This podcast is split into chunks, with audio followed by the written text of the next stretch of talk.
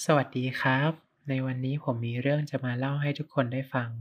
เป็นประสบการณ์ชีวิตของผมและแม่ของผมเอง ซึ่งเรื่องที่ผมจะเล่าต่อไปนี้ เป็นเหตุการณ์ที่มีเค้าโครงจากเรื่องจริง ถ้าหากพร้อมแล้วเรามาฟังกันได้เลยครับ ย้อนกลับไปเมื่อประมาณ 9 ปีที่แล้ว ผมอาศัยอยู่กับคุณแม่และคุณตาณบ้านพัก ในจังหวัดนครปฐมทุกๆอย่างเป็นไปตามปกติครับ แต่เมื่อถึงเวลากลางคืน ผมจะได้ยินเสียงตะโกนดังที่ข้างๆหูของผม และถูกทำร้ายบ้างเป็นบางครั้ง บางครั้งผมก็ร้องไห้ บางครั้งผมก็นอนไม่หลับ ใช่ครับ แม่ของผมเอง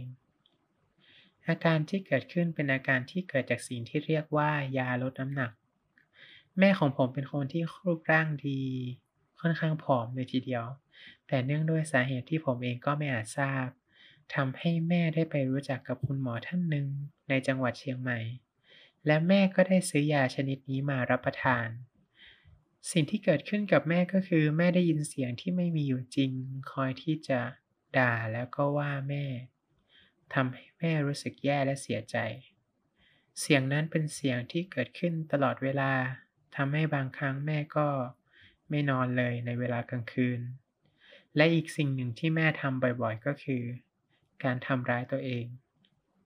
แม่จะชอบพูดดังๆว่า"ออกไป"และเอามือทุบเข้าที่หัวเพราะคิดว่าจะช่วยให้สิ่งที่ได้ยินนั้น หายไป เหตุการณ์นี้เกิดขึ้นซ้ำแล้วซ้ำเล่า จนแม่คิดว่าโดนคุณไสใช่ครับไสยศาสตร์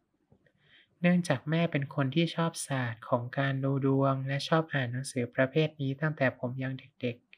เมื่อนำมาหลอมรวมเข้ากับอาการทางจิต ซึ่งเป็นผลข้างเคียงจากยาชนิดนั้นทำให้แม่บอกทุกคนว่าแม่โดนคุณไสต่อมาไม่นานนักแม่จึงหาวิธีเพื่อที่จะกำจัดมนต์ดำด้วยวิธีไปปฏิบัติธรรม ใช่ครับ ผมและแม่เดินทางออกจากจังหวัดนครปฐม ไปปฏิบัติธรรมที่จังหวัดนครราชสีมา ตอนนั้นผมซึ่งเรียนอยู่ก็จึงต้องย้ายไปเรียนที่นั่นโดยกระทันหัน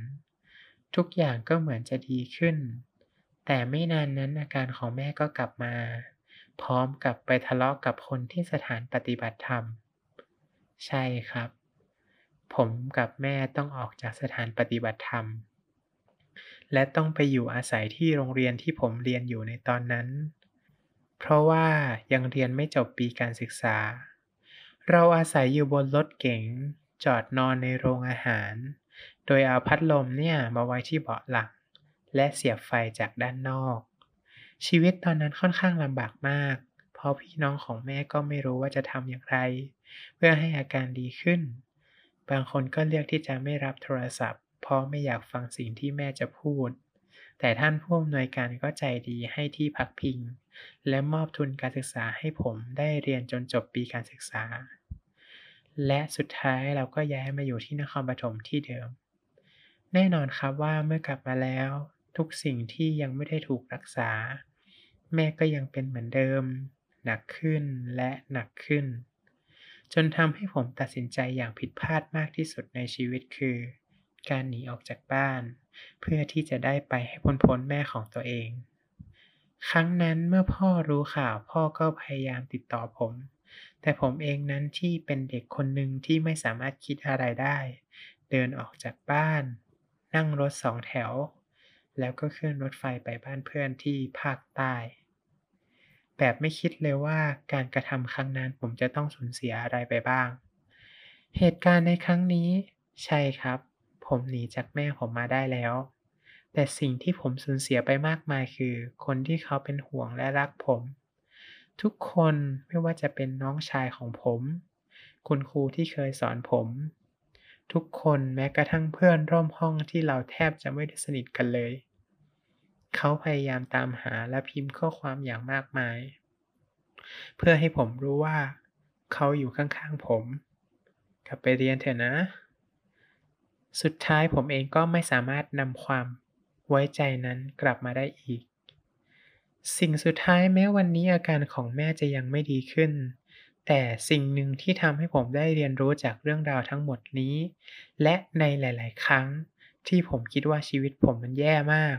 ผมอยากฆ่าตัวตาย มันสอนกับผมว่า ไม่ว่าเราจะมีประสบการณ์ หรือเราจะเติบโตมาในสิ่งแวดล้อมที่แย่เพียงใด หากเรายังมีมุมมองและแนวคิดที่ดี ตลอดจนมีคนที่เขาคอยเป็นห่วงและดูแลเรา เราจะต้องใช้ชีวิตให้มีคุณค่า ไม่ใช่เพื่อใคร แต่เพื่อตัวของเราเอง หลายครั้งที่ผมมองเห็นจากสิ่งที่มีในปัจจุบัน คนที่เขาไม่มีแม้ข้าวจะกินแต่ละมื้อ หรือร่างกายไม่ครบ 32 ประการ แม้กระทั่งมหาเศรษฐีที่ล้มละลายจากการทำธุรกิจ คนเหล่านี้เขาไม่คิดจะฆ่าตัวตายเลย นับภาษาอะไรกับเราที่ยังมีข้าวกิน ร่างกายที่สมบูรณ์ และมีคนรอบข้างที่เขารักและเป็นห่วงเรา ขอบคุณทุกๆ คนที่ฟังคลิปเสียงนี้จนจบ ขอให้ทุกคนมีความสุขในทุกๆวันของชีวิตครับ ขอบคุณครับ